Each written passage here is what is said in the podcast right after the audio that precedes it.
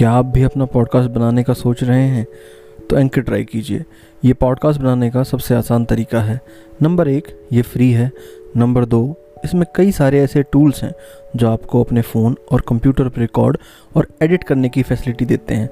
Number तीन, आप अपने पॉडकास्ट को डिस्ट्रीब्यूट भी कर सकते हैं, जिससे इसे स्पॉटिफाई और दूसरे प्लेटफॉर्म्स पर सुना जा सके। डाउनलोड कीजिए ये फ्री एंकर ऐप या विज़िट कीजिए एंकर डॉट एफ़ अपना पॉडकास्ट स्टार्ट करने के लिए। अब हम आते हैं आज के अपने पॉडकास्ट पर।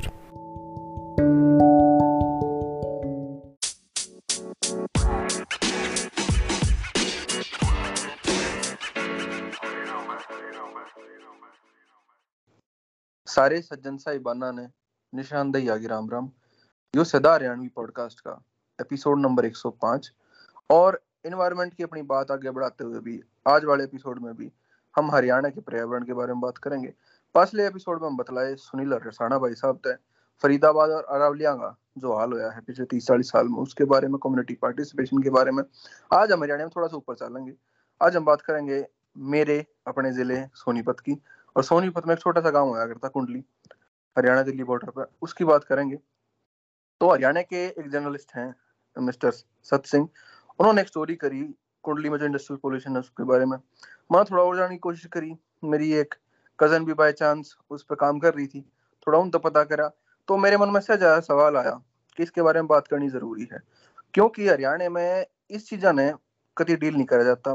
ना तो इन सॉफ्ट इश्यूज़ के बारे में बात करी जाती और ये कितने ना कितने हमारी कॉमन कॉन्शियसनेस का पार्ट नहीं है। तो आज सर हमारे साथ हैं और सर से बात करेंगे डिटेल में कुंडली के इंडस्ट्रियल पोल्यूशन के बारे में और एक तरीके जो डेथ हुई है। सोनीपत सिटी की और इसके आसपास के एरियाज़ की, इनके बारे में भी। तो सर, राम राम, क्या हाल है आपके?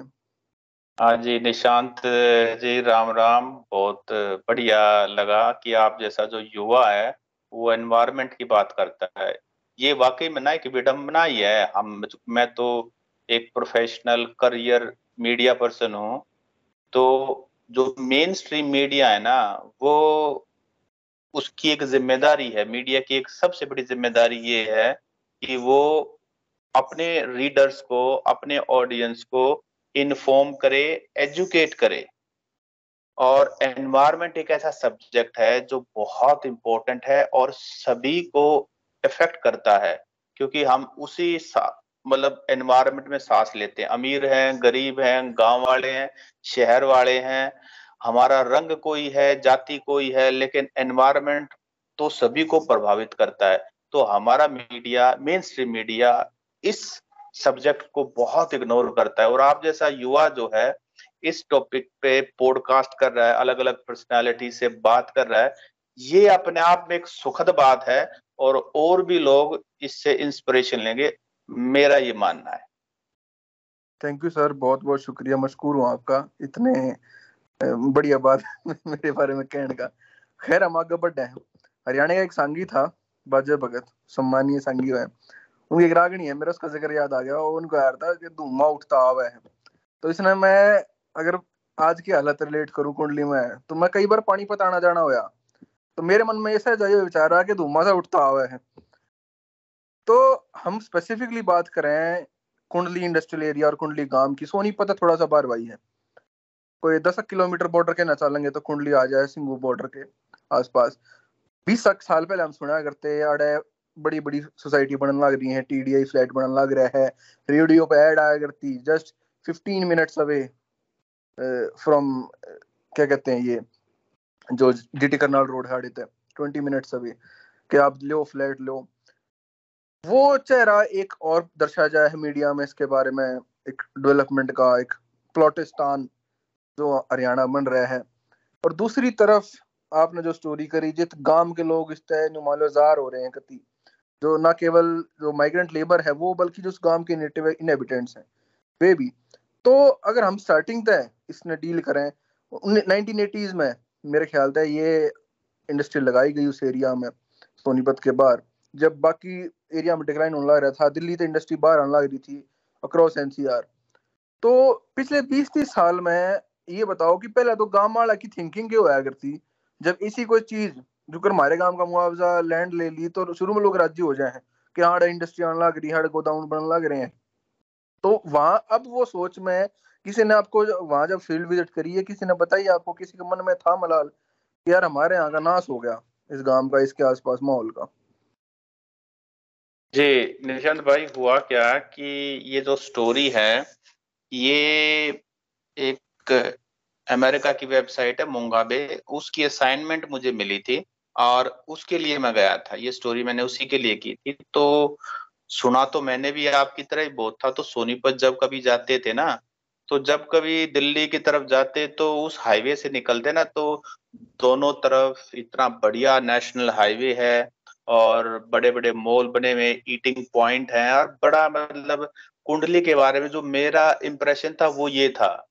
इसके बाद इसके बाद जो किसान आंदोलन हुआ, जो करीब तेरह महीने चला, उस दौरान भी कुंडली का नाम बहुत सुना, क्योंकि हरियाणा के जो किसान बैठे थे, वो इसी एरिया में बैठे थे। तो कुंडली का तो समय तो मेरा इंप्रेशन ये था कि भाई यहाँ पे बहुत सारी ऐसी शिकायतें आ रही थी कि कुंडली इंडस्ट्रियल एरिया है और यहाँ पे जो है ना, जो इंडस्ट्रीज़ जो यूनिट यूनिट लगी हैं वो अपना जो भी वो केमिकल बनाती हैं, उसका जो एफ्लुएंट है, वो सीधा खुला छोड़ती हैं।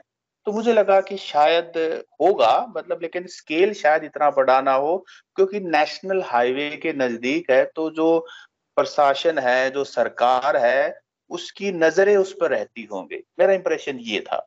तो मैं रोहतक से अपनी गाड़ी में चला और बड़ा बढ़िया मौसम था उस दिन और अपना गाने लगा करके और मैं नेशनल हाईवे और एक्सप्रेस जल्दी आ गया। बढ़िया टोल टाल तो आजकल सब जगह हो गए हैं तो कोई दिक्कत नहीं। फिर मैंने कट लिया। गाँव के सरपंच से मेरी पहले बात हो गई थी तो उन्होंने मुझे लोकेशन भेज दी थी। तो फिर मैंने कट लिया कुंडली गाँव के लिए। उन्होंने कहा कि जो आपका एक्सप्रेस वे है और जो ये है ना, उसके साइड से एक छोटा सा एक गली जाएगी और उसमें हमारा गाँव है। तो मैं जैसे ही गली में घुसा तो उसी से मुझे लगा कि मैं कहाँ आ गया। एकदम से आप है ना, आप अमेरिका और यूरोप वाली फीलिंग ले रहे हो और एकदम से आप जो है ना आप ऐसी जगह उतर रहे हो कि आपको ये लगता है कि भाई एकदम से कहाँ मेरा मतलब एकदम से मुझे खटका लगा कि ये कहाँ हुआ। सड़कें भी अच्छी तरह से नहीं बनी हुई थी। चलिए खैर तो उस तर, जैसे जैसे मैं अंदर जाता गया तो मैं देखा कि एक तो सड़कें भी पूरी तरह से टूटी हुई हैं और सारा का सारा सीवेज जो है वो उसका रंग भी अलग अलग कोई काला है कोई कई जगह और अलग अलग लाल कलर है वो सारा का सारा अपने जो रोड है वहाँ पे फैला हुआ था।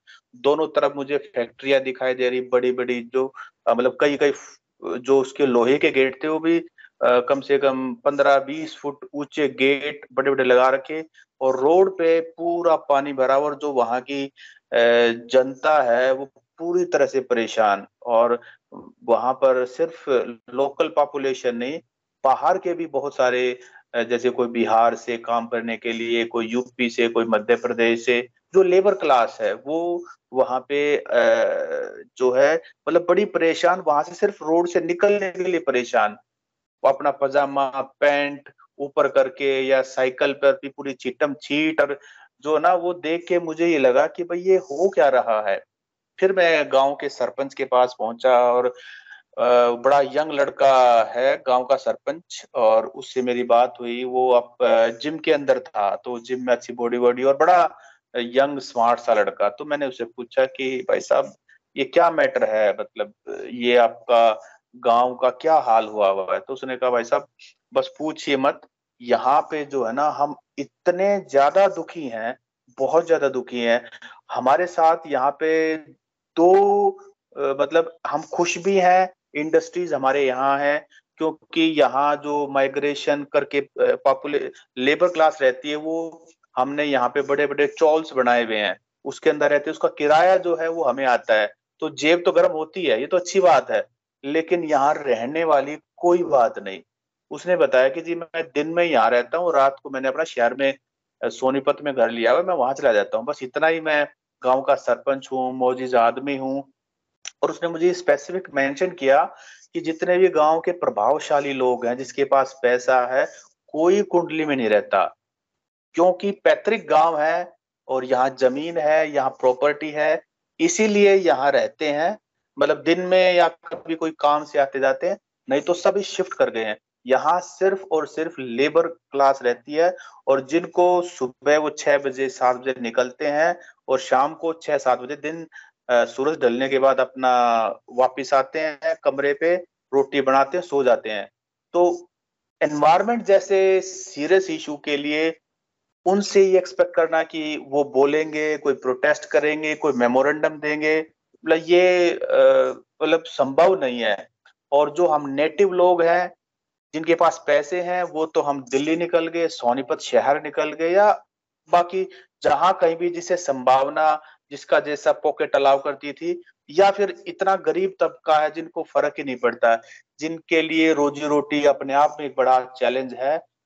तो ये मेरे लिए बड़ा रिवीलिंग था और बड़ा शॉकिंग था कि ये जो हो क्या रहा है।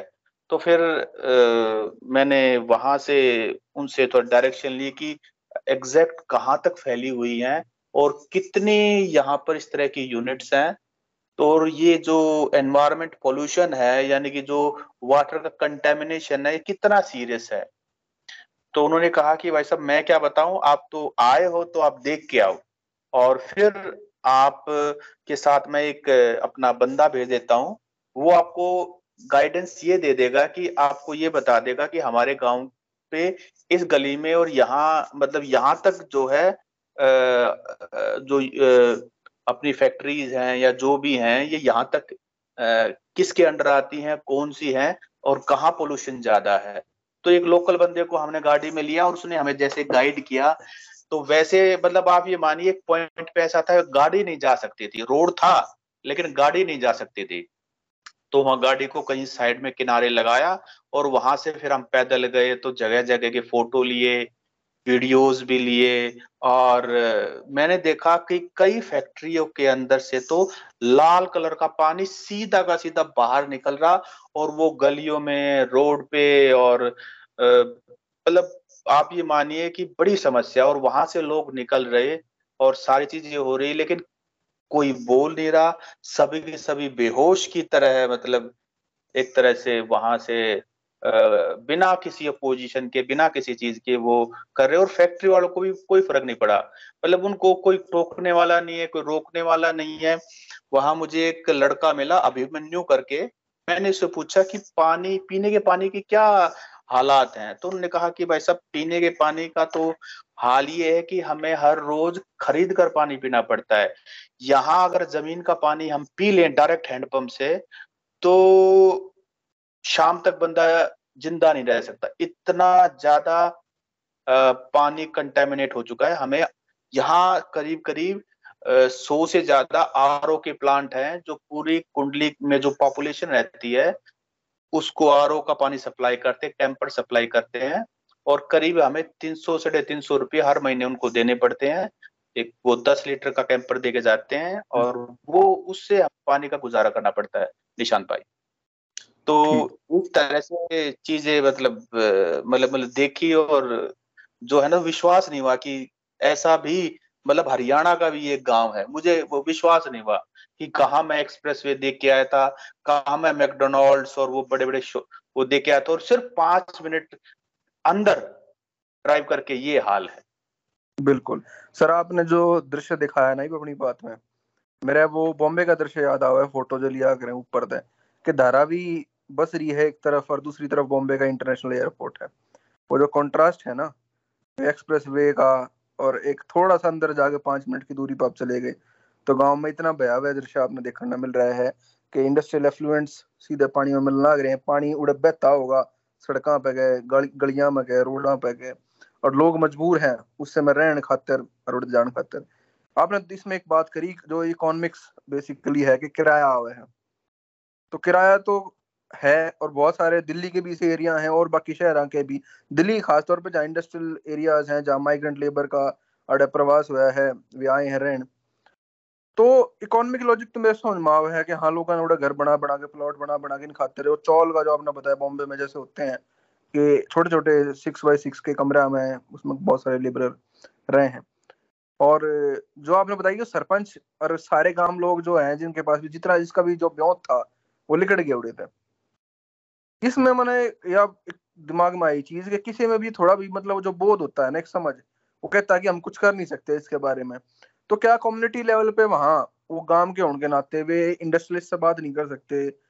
वो क्या रिकॉर्ड बन रही है मैं अभी सरकार की बात पे नहीं आते हैं क्योंकि सरकार ने कदम लेने चाहिए लेकिन बहुत सारे ऐसे इश्यूज़ हैं जो आप कम्युनिटी लेवल पे अपने गाँव में मोबिलाइज करके सॉल्व कर सकते हो। तो ये चीज़ अपन लोग का मोड नहीं देखने मिली ये वाला एलिमेंट ये इकोनॉमिक लॉजिक हावी हो। जी निशांत भाई, बिल्कुल आपका जो सवाल है, इसका जवाब मैं भी ढूंढ रहा था। और ऐसा नहीं है कि वहाँ लोगों ने मोबिलाइज नहीं किया या प्रयास नहीं किए या अब नहीं कर रहे हैं, ऐसा नहीं है। बिल्कुल हाँ प्रभावशाली लोग प्रयास नहीं कर रहे क्योंकि वो रहते नहीं है, उनको फ़र्क नहीं पड़ता है। उनके लिए सिर्फ़ एक प्रॉपर्टी और एक मनी अर्निंग सोर्स है कुंडली गाँव का पैतृक गाँव। और उनके बच्चे बाहर पढ़ते हैं और वो खुद बाहर रहते हैं तो वो इन्वायरमेंट डायरेक्ट उनको इम्पेक्ट नहीं करता। लेकिन जो मिडिल क्लास हैं लोअर मिडिल क्लास हैं इवन की ऐसे लोग जो माइग्रेशन करके आए हैं, आज ठीक ठाक उन्होंने अपनी पोजीशन बना ली, वहाँ कुछ छोटा मोटा कोई प्लॉट लेकर के घर बना लिया, ऐसे भी बहुत सारे लोग थे। और एक सुभाष चंद्र करके कुंडली के अंदर, ये जो नाला है जहाँ से ये काला काला पानी निकलता है, सबसे ज़्यादा तो उनसे मेरी मुलाकात हुई और वो उस समय हैंडपंप से पानी निकाले जिस समय मैं उनके, वो दुकान चलाते हैं बेसिकली वहाँ पर तो मैंने उनसे पूछा, शुरू में मैं जब बात करने की कोशिश करा तो मेरे से कोई बात नहीं करा था, क्योंकि शायद, क्योंकि ज़्यादातर तो माइग्रेंट्स थे तो उनको बाहर के कोई, उनको लगा कोई सरकार से है, कोई पुलिस से है, कोई पता नहीं कहाँ से है, वो समझ नहीं पा रहे थे मतलब एग्जैक्टली exactly. तो ये सुभाष चंद्र वहीं के रहने वाले थे, दुकान चलाते, इनसे मेरी बात हुई और उस समय ये हैंडपंप से पानी निकाल रहे थे। तो मैंने कहा कि ये पानी आप पियोगे उन्होंने कहा कि क्या बात कर दो साहब? पानी? बोला, ये तो आप देखो ना, इस पानी के अंदर तो साबुन जैसे जाग है। उन्होंने मुझे दिखाया, ये तो जाग, आप देखो इस पानी के अंदर पीने का पानी है। ये तो सिर्फ़ कपड़े धोने के लिए और बाकी सारे कामों के लिए, बाथरूम का काम के लिए, कपड़े धोने के लिए, या और जो भी काम होते हैं पीने के पानी के लिए तो सिर्फ़ आरओ का आता है। और मैंने उससे पूछा कि ये आपके गाँव का ये हाल है तो क्या कोई बोलता नहीं है? या आप सरकार से कभी कोई कोई कोई जाके मिलता नहीं है? या बात है क्या? तो उन्होंने कहा कि हमारे गाँव में एक आरटीआई भी लोगों ने लगाई है और बहुत सारे सैंपल भी उन्होंने भर करके और चंडीगढ़ तक के चक्कर लगाए हैं और सैंपल भी जमा हुए हैं पानी के कि इसकी आप जाँच कीजिए और फिर जो यहाँ कुंडली में जो इंडस्ट्रियल जो इस तरह का पोल्यूशन वोयलेट कर रहे हैं, इसको उन पर कोई एक्शन लीजिए। तो उन्होंने कहा कि करीब करीब चालीस के, चालीस बार हमने सैंपल दिए हैं। टीम भी एक दो बार यहाँ आई है, वो भी सैंपल लेके गई है, लेकिन उनका रिज़ल्ट आज तक कभी भी रिवील नहीं हुआ। एक बार भी ऐसा नहीं हुआ कि उसका रिज़ल्ट आया हो। हर बार यही कहते हैं कि आप सैंपल पहुंचवा दीजिए, हम आपकी जाँच करें, जाँच की रिपोर्ट आते ही आपके साथ साझा की जाएगी। तो लोगों के प्रयास हैं। और जब मैं सुभाष चंद से बात कर रहा था तो कुछ एक उन्होंने आसपास से लोगों को और बुलाया कि ये पत्रकार भाई साहब हैं और अपने पानी की समस्या के ऊपर कुछ पूछताछ करें तो कुछ और लोग भी वहाँ आए। उन्होंने भी मुझे बताया। एक तो महिलाएँ थी बिहार से। उन्होंने अपने हाथ दिखाए मुझे ये देखिए, हमारा सारा का सारा स्किन जो है ना खुजली होती रहती है। और उन्होंने दिखाया कि किस तरह से पूरा मतलब पानी के कारण है। और ये सिर्फ़ कपड़े धोते हैं तो हमारे वो पानी जो है ना ये हाथों पे लगता है। तो ये हाल है। और वहाँ पर एक और यंग लड़का था वो बोला कि भाई साहब गली में मेरा घर है मेरे साथ चलिए। और वो मुझे अप, गली में आ, मेरे को और मेरे कैमरा मैन को वो अपने घर लेके गया। और उस समय उसकी वाइफ उसकी मम्मी और एक उनके घर में और लेडीज़ वो भी कपड़े धो रहे थे। तो उन्होंने दिखाया कि ऐसा उन्होंने दिखाया कि बिल्कुल ये जैसे अपनी बिल्कुल ये अपनी माउंटेन ड्यू होती है ना इस जे, इस हम्म। जैसे कलर का पानी उन्होंने दिखाया मुझे बाल्टी में डला हुआ। बोला कि भाई साहब ये हमारे माउंटेन ड्यू देखो मज़ाक के सेंस में कि ये कलर देखो हमारे जो ज़मीन में पानी है। मैंने पूछा इस, इसका क्या कारण है? उन्होंने बताया कि भाई साहब ये सारा जो पानी है ये सारा का सारा केमिकल फैक्ट्री है कोई लाल रंग का केमिकल बनाता है, कोई किसी कलर का तो वो ज़मीन में चला गया और जब हम हैंडपंप से पानी निकालते हैं तो इस कलर का पानी आता है। तो ये भी मतलब चीज़ें देख करके और उन्होंने अपने हाथ दिखाए। क्योंकि लेडीज़ थी तो उनके ना कोहनियों तक तो हाथ उसके पर तो साड़ी जैसे पहनते तो उसके ऊपर तो हाथ आप समझ सकते हैं। तो उन्होंने मुझे यहाँ तक हाथ देखा, सारे के सारे हाथ पे जो स्किन का कलर है, वो भी बदला हुआ था। और उन्होंने बताया कि जी हमारे पैरों पे भी इसी तरह, क्योंकि जब कपड़े धोते हैं तो पैरों पे भी पानी का एक्सपोजर होता है तो वहाँ पर भी मतलब इस तरह से हमें समस्या है और हमें कांस्टेंट पेट में तो समस्या रहती ही रहती है। पर ज़्यादातर यहाँ जो लोग रहते हैं, पेट में तो हमारे समस्या कोई ना कोई कोई ना कोई, और ये चीज़ मुझे सुभाष चंद्र ने बताया कि भाई साहब मैं करीब छह महीने हॉस्पिटल रह के अब मैं अपनी दुकान पे आया हूँ, कुछ दिन पहले ही। ये पानी के कारण मेरे पेट में पता नहीं कौन सी चीज़ हुई कि मैं अपना ऑपरेशन करा करके अब आया हूँ। और गाँव में बहुत सारे लोगों के बारे में उन्होंने ऐसा दावा किया है कि गाँव में बहुत सारे लोगों का पेट का जो है डिज़ीज़ रहती है और वो अपना इलाज दिल्ली से चलवाते रहते हैं। जी जी। तो दो चीज़ें सामने निकल के आ रही हैं। इसमें कि कम्युनिटी में काम हुआ है, लोगों ने एफर्ट करे हैं। लेकिन वो क्योंकि उनका इन्फ्लुएंस नहीं है, ऊपर तब क्या मैं जो गवर्नेंस के तबके हैं या इंडस्ट्री के तबके हैं, कि अपनी बात फोर्सफुली वहाँ तक पहुँचा सके। सेकंड ये है कि इसके इफ़ेक्ट दिखने लगे हैं। ये खाली मेयरली इसी बात ना है कि यहाँ फैलाने लग रहे हैं। किसी की कॉस्ट पे, बल्कि लोग का जोड़े रेजिडेंट्स हैं, उनके ही हेल्थ पे उसके इफ़ेक्ट हैं। स्किन डिज़ीज़ आप कह रहे हो गट बैक्टीरिया या गट डिज़ीज़ दूसरी बता रहे हो। इसमें एक तीसरा एलिमेंट भी है कि सॉइल भी खराब होती है। खाली आदमियों पर असर नहीं पड़ता। वो तो है ह्यूमन लाइफ की कीमत तो है ही, जब बता रहे हो कि और नियरली बहुत लोग अफेक्टेड होंगे वहाँ, इससे कैंसर के भी केसेस धीरे धीरे डेवलप हो जाते हैं। आर्सेनिक अगर रिलीज़ होने लग जाए, पानी में हमने बहुत जगह देखा है। पंजाब के कई केसेस थे जहाँ लुधियाने में और बठिंडा में इंडस्ट्रीज़ की वजह से, वहाँ तो बल्कि कैंसर की वो ट्रेन चलती थी, अभी भी चलती है। तो कुंडली में एक दूसरा ये जो इशू है, आपने सॉयल का भी कुछ वो देखा, क्योंकि सिर्फ़ पानी जो है, नीचे से उसमें चून लाग रही है अगर जो एफ्लुएंट्स हैं तो सॉयल की क्वालिटी भी डिग्रेड हुई है। इसके बारे में भी कोई फाइंडिंग है, कोई स्टडी हुई है उस एरिया की? क्योंकि वहाँ जो पैदावार है, कुछ मगर क्योंकि मेरे ख्याल से खेती तो खत्म होली होगी बूढ़े उस एरिया में। तो वहाँ की जो ज़मीन है, उस पर क्या इसका असर पड़ा है? इस पे बारे में कुछ फाइंडिंग हुई है? निशांत भाई, ये जो मतलब वहाँ जिस, जितने एरिया में मैं अपनी गाड़ी से और जितना पैदल घूम सका, मुझे वहाँ एग्रीकल्चर लैंड तो कहीं दिखाई नहीं दी। वहाँ तो सिर्फ़ और सिर्फ़ फैक्ट्रीज थी और या फिर रेजिडेंशियल एरिया था या फिर ये गंदे नाले थे। मुझे तो सिर्फ़ वहाँ दिखाई दिया लेकिन इसके पास में ये गाँव और है। उस गाँव में जो है सरपंच है उनकी मेरी फ़ोन पे उनसे मेरी फ़ोन पे बात हुई थी तो उन्होंने बताया कि जब हम ट्यूबवेल चलाते हैं ना जी तो ट्यूबवेल हम्म। में हमारे यहाँ काला पानी आता है।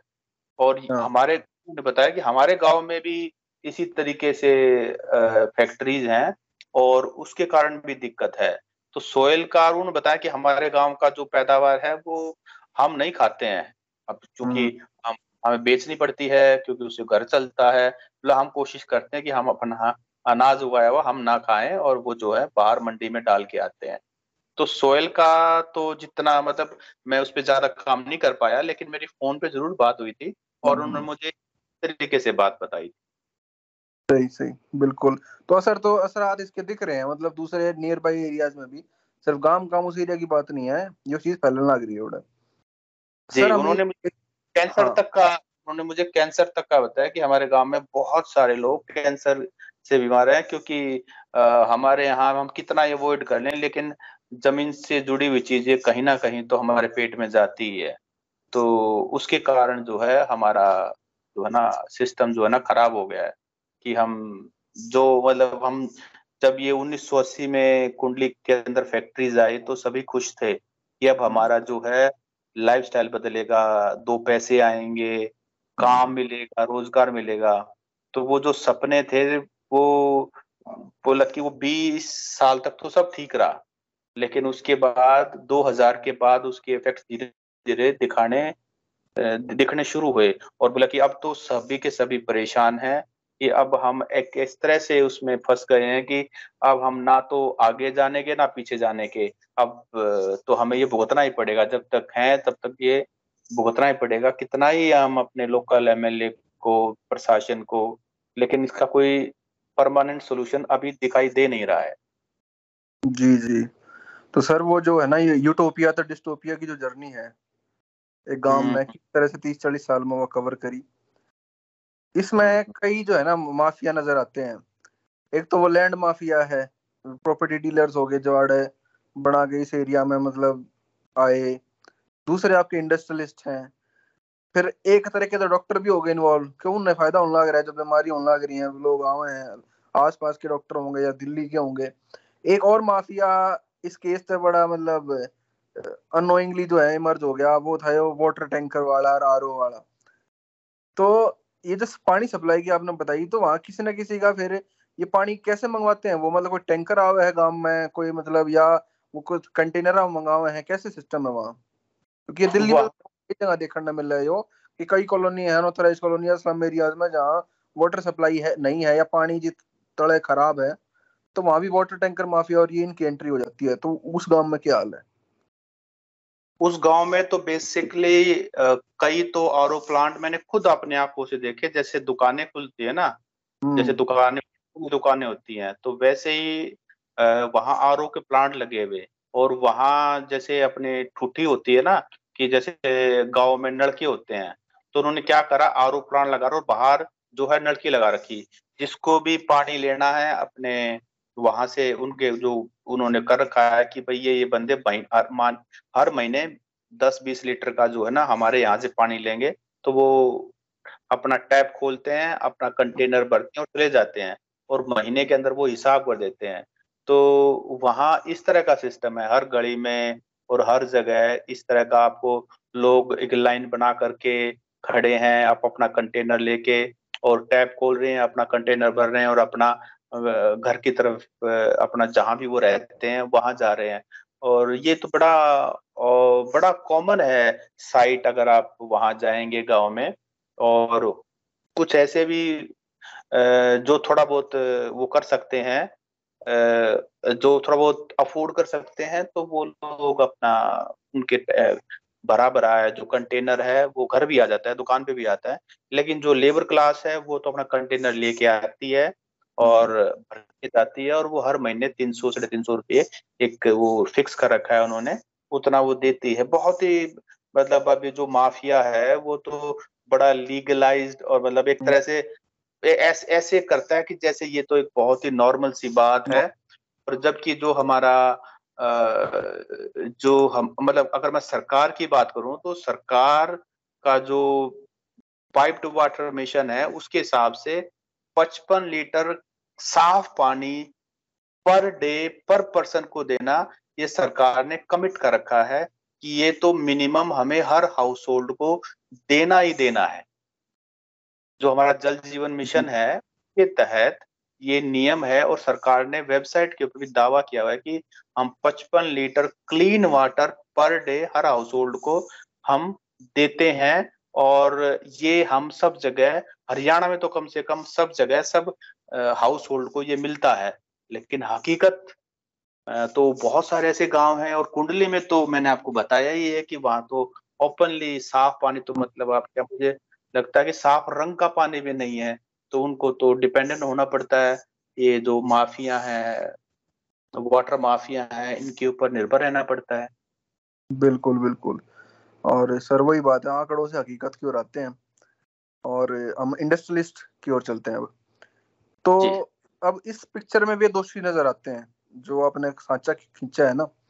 लेकिन उनका भी अपना कुछ पर्सपेक्टिव होगा कि भाई वे क्यों उस ट्रीट ट्रीट नहीं कर पा रहे उस एफ्लुएंट ने क्यों वे छोड़ते हैं वे रिस्पॉन्सिबिलिटी किस पर डाले हैं वे अपनी मानना है या किसी और की क्यों है तो सीवेज निकलना क्यों ज़रूरी है? तो इन चीज़ों के बारे में आपने थोड़ी जाकर उन बात करी तो उनका क्या परस्पेक्टिव था? क्या ओपिनियन था उन लोगों का?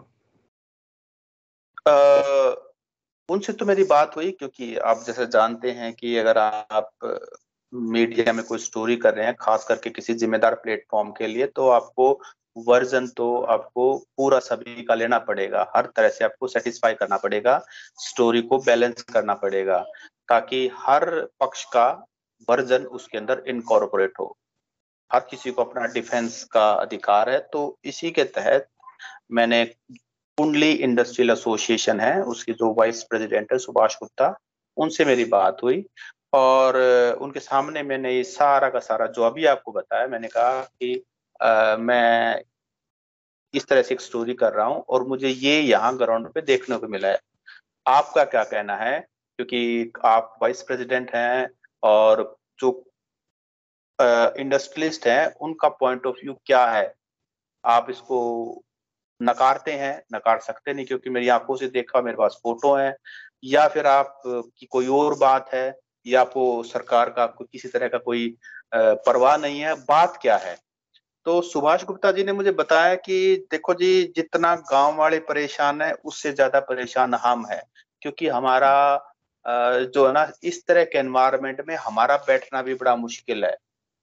सुबह शाम आना जाना हमारा भी बड़ा मुश्किल है, और इस इस तरह के माहौल में बार बार बीमार होना कहीं ना कहीं हम भी प्रभावित हैं लेकिन इसके अंदर उन्होंने ज़िम्मेदारी ठहराई जो वहाँ की लोग लोकल जो है नगर पालिका है कि ये जो सड़कों पे पानी है ये सीवरेज यहाँ का बिल्कुल बैठा हुआ है। हम्म। और इसके इसकी दिक्कत ये है कि ये बिल्कुल काम नहीं करता थोड़ा सा पानी होता है तो वो सीधा रोड पे ही होता है।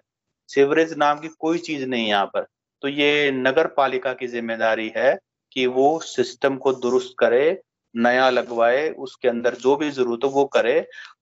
मैंने कहा कि जो आपका, आपकी फैक्ट्री से निकलता है, इंडस्ट्रीज़ की फैक्ट्री से निकलता है, वो पानी कहाँ जाता है? क्योंकि मैं खुद देख के आया हूँ, लाल कलर का पानी है, कोई काला कलर का पानी है, वो मैंने आँखों से देखा है, निकलता हुआ सीधा गलियों में। उन्होंने कहा कि जी ज़्यादातर तो हमारा जो आउटलेट है वो हमारी फैक्ट्री के अंदर है। लेकिन कुछ ऐसी फैक्ट्रियाँ हो सकती हैं जिनका इस तरह से आउटलेट हो। लेकिन ज़्यादातर उन्होंने ज़िम्मेदारी ठहराई कि इस तरह से कोई भी इंडस्ट्री फ़ंक्शन करती है स्टेट के अंदर हरियाणा की बात की तो उन्होंने कहा H S I D C की ज़िम्मेदारी है कि वो एक आ, इस तरह से सीपीटी जो है ना कॉमन एफ्लुएंट ट्रीटमेंट प्लांट जो है वो प्रोवाइड करे। और उसका पर्पस ये होता है कि सारा का सारा वेस्ट वाटर उसके अंदर इकट्ठा हो जाएगा और वो फिर ट्रीट होकर के फिर वो आगे प्रोसेस होगा। बिना ट्रीट किए इस तरह के पानी को नहीं छोड़ा सक, छोड़ा जा सकता। अदरवाइज़ वो एनवायरमेंट के लिए, वहाँ के हैबिटेंट्स के लिए, सभी के लिए बड़ा खतरा पैदा कर सकता है। तो गुप्ता जी से फिर मैंने पूछा कि तो आप ये कह, आप ये कहना चाहते हैं कि जितना कुछ भी आप लोगों का वेस्ट वाटर है, वो सारा का सारा सीपीटी में, यानी कॉमन एफ्लुएंट ट्रीटमेंट प्लांट में जाता है वो प्रोसेस भी होता है ट्रीट उन्होंने कहा, नहीं जी, हमारा जितनी फैक्ट्रीज हैं, जितने नंबर ऑफ़ फैक्ट्रीज हैं तो उसके हिसाब से जो इसकी कैपेसिटी होनी चाहिए, वो करीब 10 एमएलडी का सरकार ने अप्रूव किया हुआ है कि इतनी सारी फैक्ट्रीज का जो भी वेस्ट वाटर है, उसको ट्रीट करने के लिए कम से कम 10 M L D million litres per day की कैपेसिटी का हमें चाहिए यहाँ पर। लेकिन फ़िलहाल जो सीपीटी है यहाँ पर, वो सिर्फ़ चार MLD है। यानी कि सिक्स और चाहिए इसके अंदर ऐड करें तो वो मिनिमम एक कैपेसिटी का होना चाहिए। तो उनसे जब ये बात हुई तो उन्होंने बताया कि हमने बहुत बार डिमांड की है कि किसी तरह से आप ये जो कैपेसिटी है, इसकी बढ़ाइए, क्योंकि सरकार ने भी अप्रूव किया हुआ है। और इसको अगर आप करेंगे तो बहुत सारी सॉल्यूशंस हो जाएँगे इस इस, इस ट्रीटमेंट का जो जो ये वेस्ट वाटर है इसको लेकर के। और भी कहीं अगर इस तरह का कोई ओपन में है तो उसके ऊपर कार्रवाई करनी चाहिए। हम भी उसके लिए मना नहीं करते हैं। तो इसी सिलसिले मेरी H S I D C के। भी सीनियर मैनेजर हैं उनसे भी मेरी बात हुई थी इस बारे में कि ये सारी सिचुएशन मैंने उनको एक्सप्लेन की इंडस्ट्रीज़ का पॉइंट ऑफ़ व्यू एक्सप्लेन किया और फिर उनसे उनका वर्जन मांगा। तो उन्होंने कहा कि जी ये अभी तो हमारा जो है फ्लूवेंट ट्रीटमेंट प्लांट है वो चार एम का ये सही बात है। और छह एम का जो है उसके ऊपर काम चल रहा है। और जल्दी ही इसके ऊपर जो है आ, हम आ, शायद पूरा कर दें। तो उन्होंने मैंने पूछा जब कि आप ये जो इस तरह से जो अभी फ़िलहाल जो पोल्यूशन हो रहा है जो व्यक्ति अभी प्रभावित हो रहे हैं उनके लिए कौन जिम्मेदार है? सही। आपका छह महीने में बनेगा, साल में बनेगा, नहीं बनेगा, वो आगे की बातें हैं।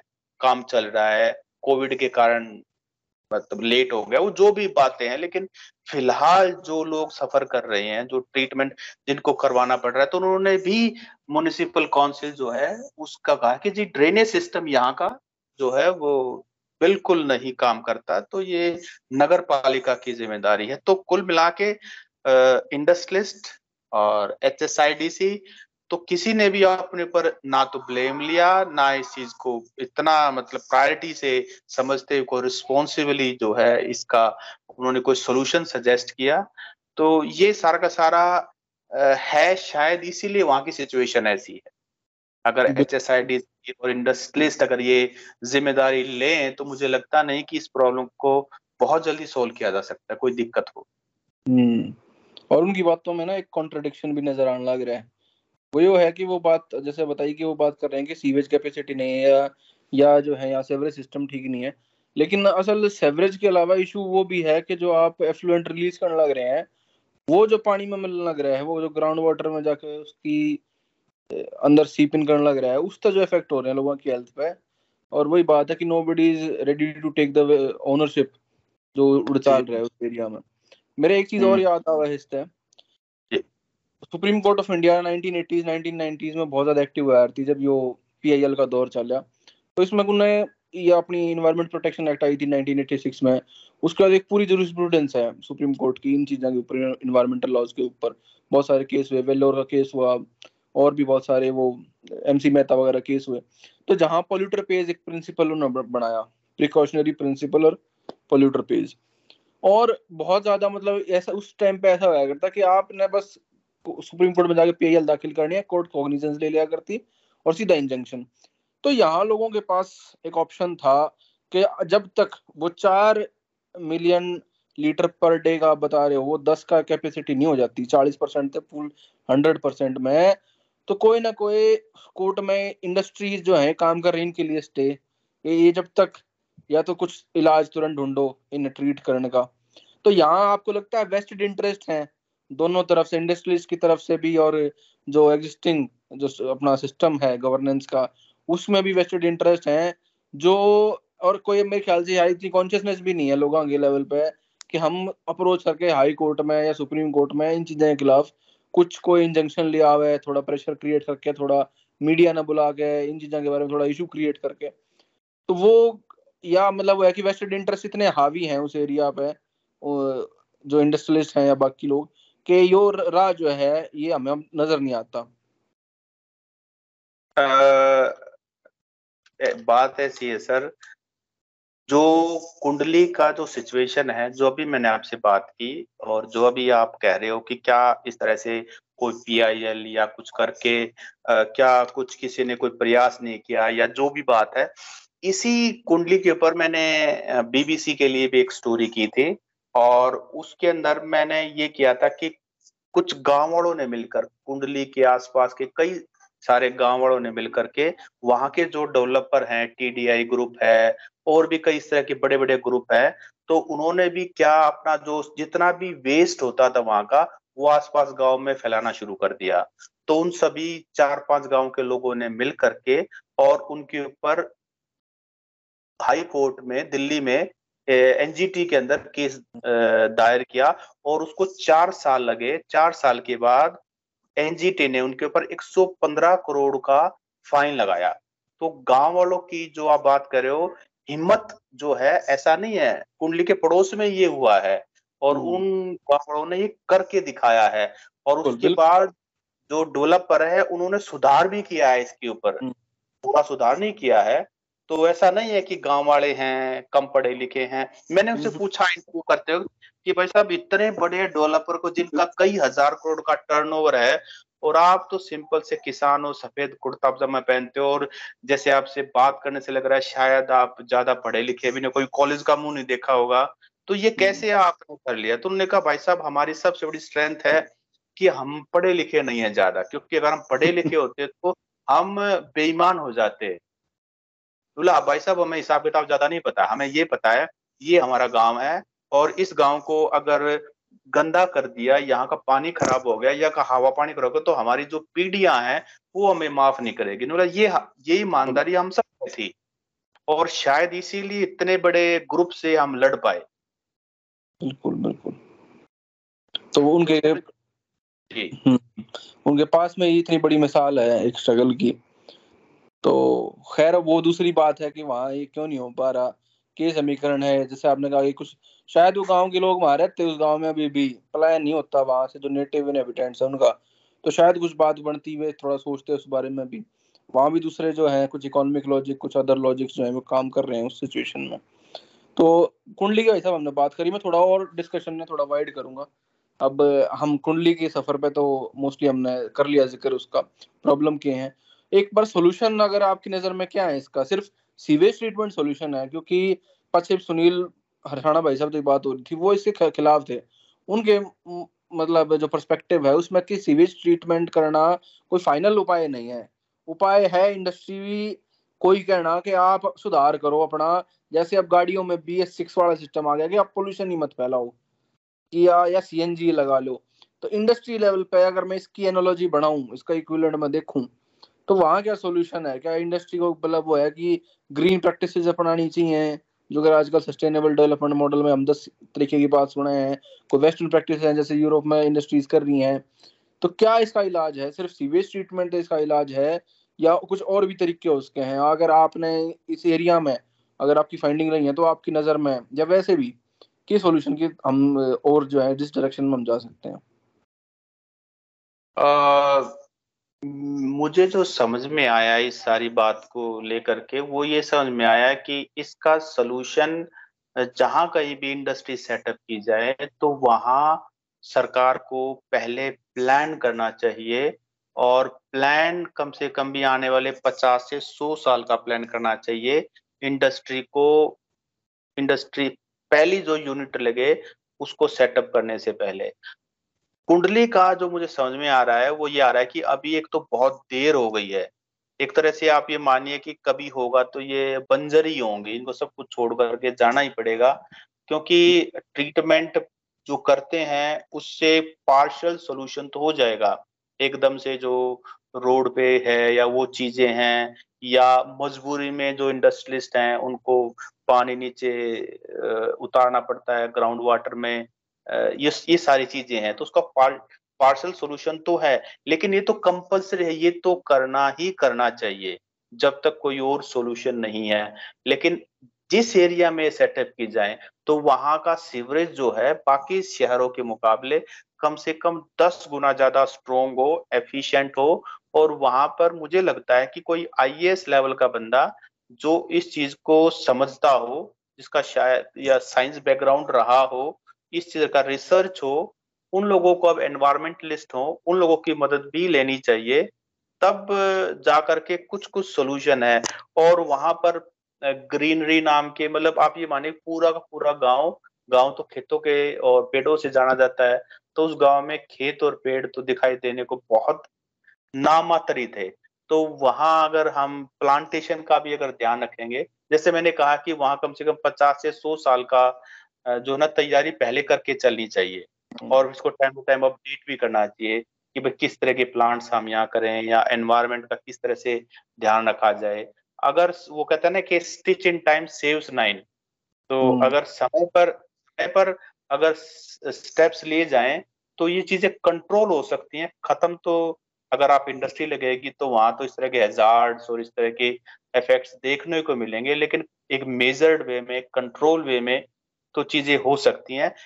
प्लानिंग के साथ सरकार भी ज़िम्मेदारी ले डेवलपर भी ज़िम्मेदारी ले और ये जो कुंडली के पास राई है एक जगह तो जब मैं स्टोरी कर था तो राई के बारे में भी मैंने पता किया कि क्या वहाँ भी यही हाल है तो उन्होंने बताया कि ना, यहाँ पर जितनी भी हमारी यूनिट्स लगी हैं, सभी के सभी ग्रीन वो एक परसेंट भी पोल्यूशन वो नहीं निकलती। वो वो उसका मॉड्यूल और उसका जो मैकेनिज्म है इंडस्ट्री इंडस्ट्री हम्म। का सारा का सारा एनवायरमेंट फ्रेंडली है। और वहाँ इस तरह की दिक्कत नहीं है कम से कम राई के अंदर। राई के अंदर भी इस तरह का मतलब इंडस्ट्री यूनिट्स हैं। तो अगर राई में हो सकती है तो कुंडली में भी हो सकती है। सही सही सही। बिल्कुल बहुत सही बात कही। आखिरी सवाल मेरा होगा आपसे थोड़ा मतलब डिस्कशन में खोल दूँ। थोड़ा चाहूँ थोड़ा और एक कॉन्शियसनेस पे आज, हम बात करें। आप हरियाणा में, आपने नियरली हर ज़िले में गामा में ट्रैवल करा होगा, देखा होगा। सरकारी लोगों से भी मिलते रहो, हो, जो बैठे हैं पॉलिसी मेकर्स हैं ऑन ग्राउंड गामा के सरपंच हो गए, ज़िक्र इस हमारी बातचीत में निकल गया। और गामा के जो कॉमन लोग होंगे की जनमानस है। तो आपने हरियाणा में कॉन्शियसनेस नज़र आओ एनवायरनमेंट के प्रति। क्योंकि हम अपने टाइम पे जब शुरू शुरू में खेत की एक्विजिशन हमारे एरिया में सोनीपत साइड हुई स्टार्ट तो लोग राज्य रहे थे अच्छा मुआवजा मिल गया, मुआवजा मिल गया। लेकिन किसी एरिया में इंडस्ट्री आने का जो लॉन्ग टर्म नेगेटिव इफ़ेक्ट हो है तो यह कितने कितने बहुत दुनिया भर में हम देखे इंडिया के बाकी इलाके में हम देखे हैं, लोग मूवमेंट चला हुए चीज़ें के खिलाफ। चिपो की अपनी हिस्ट्री रही है एपिको की हिस्ट्री रही है, लोग डैम्स के खिलाफ प्रोटेस्ट करे हैं। हरियाणा के जो जनमानस है, उसकी कॉन्शियसनेस में ये चीज़ें आई हैं या इतना टाइम लगेगा? देखिए निशांत भाई जो मेरी अपनी समझ है वो ये है कि जो पुराने आदमी हैं जो धोती पहनते हैं धोती वाले जो हैं खंडवे वाले जो हैं वो तो अपनी मिट्टी को करते हैं प्यार। इसीलिए वो आपने भी सुना होगा कि भाई कुछ हो जा ज़मीन माँ है या बेचनी नहीं। तो बहुत हाँ। सारे लोग इसको सिर्फ़ इकोनॉमिक्स से जोड़ के देखते थे। तो हैं। मेरा भी जब शुरू में ये सुना था कि भाई इसका रिलेशन सिर्फ़ इकोनॉमिक से है लेकिन नहीं इसका रिलेशन एनवायरमेंट से भी है अगर आपने आप किसान हो आपकी पिछली दस पंद्रह बीस पीढ़ी खेती करती आई है तो आप अपने खेत से एक इमोशनल अटैचमेंट भी है आप उसको मेरा कहते मेरा खेत है हम्म। लेकिन अगर आपने किसी को आगे बेच दिया तो एक तो उसका जो रिलेशन इमोशनल अटैचमेंट रहेगा ज़मीन के साथ, वो वैसा नहीं होगा जैसा ओरिजिनल जो ऑनर था, उसका रहेगा। तो एनवायरमेंट तो इसी स्टेप से जो है ना खराब होना शुरू हो जाता है। और जैसा आपने भी मेंशन किया कि भाई सोनीपत में, फरीदाबाद में, अब तो रोहतक में भी कई जगह झज्जर में भी कई जगह ये जो ज़मीन एक्वायर हुई, कुछ सरकारी हुई, कुछ प्राइवेट डेवलपर आए तो उनका ज़मीन के साथ, वहाँ के पर्यावरण के साथ वो अटैचमेंट नहीं है। शायद इसीलिए कागजों में तो वो दिखाते हैं कि हमने सभी स्टेप्स ले लिए, लेकिन वो स्टेप्स नहीं लेते। इसीलिए इस तरह के रिज़ल्ट सामने देखने को मिलते हैं कि वहाँ का सिस्टम बिगड़ गया, वहाँ के लोगों को बीमार होना शुरू हो गया। तो मुझे लगता है कि जो अपने खंडवे और जो धोती वाले लोग हैं, उनका तो अटैचमेंट है। आप हम्म। आते हैं पजामे वाले लोगों पे पजामे वाले लोगों का बैलेंस ठीक जैसे हमारे पिताजी हाँ। चाचा के जो के थे उनका इमोशनल अटैचमेंट था लेकिन कहीं ना कहीं शायद उस समय ग्लोबलाइजेशन धीरे धीरे बढ़ रहा था तो हल्का हल्का उनको जैसे आइडिया हुआ तो उनका अटैचमेंट थोड़ा कम हुआ वो क्योंकि कुछ जॉब्स में भी चले गए कुछ अपना जिनके साथी दोस्त लग गए तो उनको कहीं ना कहीं वो कमर्शियल की भाई बढ़िया घर होना चाहिए एक दो पहिया की ट्रेवल करने के लिए बाइक होनी चाहिए या गाड़ी हो जाए तो उससे बढ़िया बात है तो कहीं ना कहीं वो इकोनॉमिक्स दिमाग पे हावी हो गया तो वहाँ पे अटैचमेंट थोड़ा कम हो गया। फिर आती है पेंट वाले यानी कि हमारे हमारे जैसे या जीन्स वाले जिनको कहते हैं ना हमारी पीढ़ी या अब जो अब अब जो पीढ़ी है जो हमसे भी छोटी पीढ़ी है उनका तो देखो एनवायरमेंट से कोई कंसर्न नहीं। बिल्कुल। है आप जैसे लोग लेकिन वो तो सिर्फ़ फिंगर टिप्स पे हम उनको हम वो काउंट नहीं होते।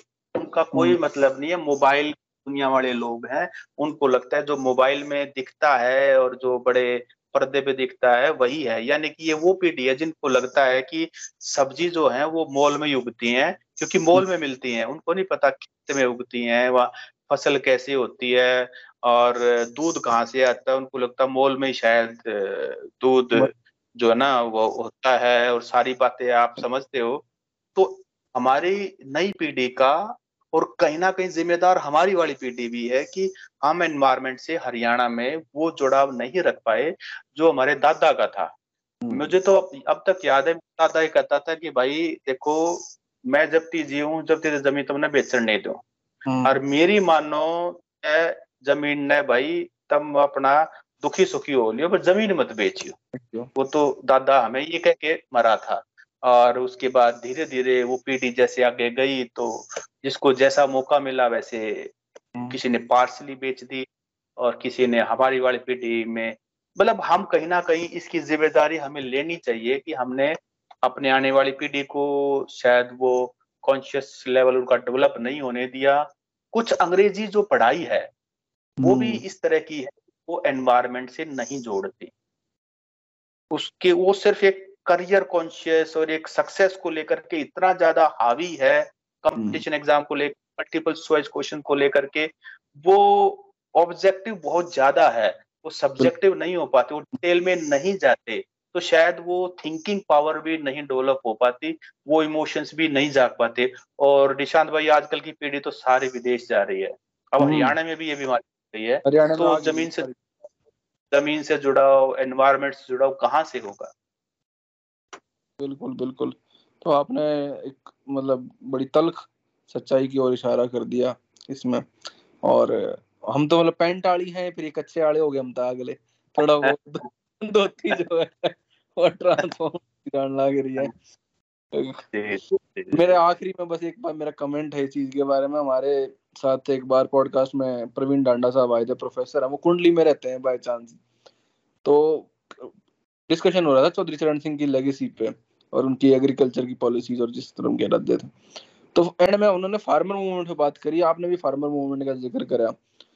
तो उनने मेरे तो एक बहुत सही मतलब एक पॉइंट दे के छोड़ गए बात ने वे, वहाँ बात खत्म हो गई थी, वो वो मेरे दिमाग में जहन में रह गई वो बात। बात ये थी कि जिस तरह फार्मर मूवमेंट ने एमएसपी तो जो था एमएसपी का रोड़ा और ये थ्री जो भी लॉज थे, इनका रोड़ा तो किसी न किसी फ़िलहाल के लिए सुलटा लिया अपने लेवल लेकिन उसने उन्होंने कहा था कि जो आइडियाज़ के स्तर पे जो काम हो, है ना, एक मूवमेंट का, वो शायद ये लैगिंग रह गया। तो जैसे आपने बात करी ना कि फार्मर मूवमेंट हुआ उस इलाके में, अब वहाँ इश्यूज़ कुछ और थे, लेकिन क्या आज के टाइम पे कन्वर्सेशन इनके बारे में नहीं होनी चाहिए, कि ज़मीन भी जान लग रही है? क्योंकि शायद लैंड एक्विजिशन जो है, वो पीछे रहेगी उस चीज़ की, और लैंड का यूज़ किस तरह होना लग रहा है यानी लैंड यूज़ बदलने लग रहा है। शायद हम आगे किसी एपिसोड में इन चीज़ों के बारे में थोड़ी और बात करेंगे, कि आइडियाज़ के लेवल पे ये कितनी कॉन्शियसनेस इनकी जो है, हरियाणवी समाज में सोसाइटी में, हमारी में, ये कुछ जो नई जनरेशन है, जो आपको वर्चुअल लाइफ वर्चुअल रियलिटी में जीन लग रही है कितने वे मॉल तक भी बाहर निकल कर खेत में जाने का, उनमें हिम्मत है, वे सोच सके उस चीज़ ने रियलिटी ने। क्योंकि एक लॉस तो है सेंस ऑफ़ लॉस उन लोगों में। मेरे दिशा में और मेरे दिशा में चल, हम तो इसे हैं कि उस टाइम पे पैदा हुए, जो, ठीक है, अगर हैं कि हाथी लिखड़ गया था पूछ पूछ रह गई थी, हमने थोड़ा बहुत फिर भी देख लिया। जो आजकल की जनरेशन है, सन दो हज़ार के बाद पैदा हुई, वो तो बिल्कुल अनबिग है बहुत सारी चीज़ें आते तो शायद हम मतलब एक, सर डिस्कशन लैंड एक्विजिशन और उसके लिए भी फ्यूचर में छोड़ते हैं।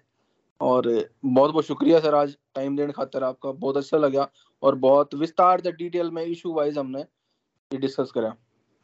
निशांत भाई, आपका भी बहुत बहुत धन्यवाद और मुझे भी करीब पौना घंटा एनवायरमेंट के इशू में बोल के बड़ा अच्छा लग रहा है।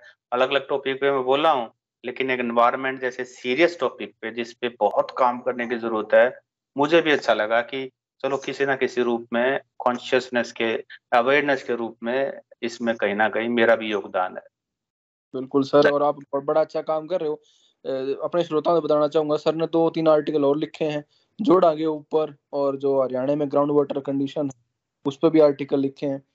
तो उनके लिंक मैं जो है डिस्क्रिप्शन में लगा दूँगा। आप वे आर्टिकल भी पढ़ सको कुंडली वाडे आर्टिकल के साथ।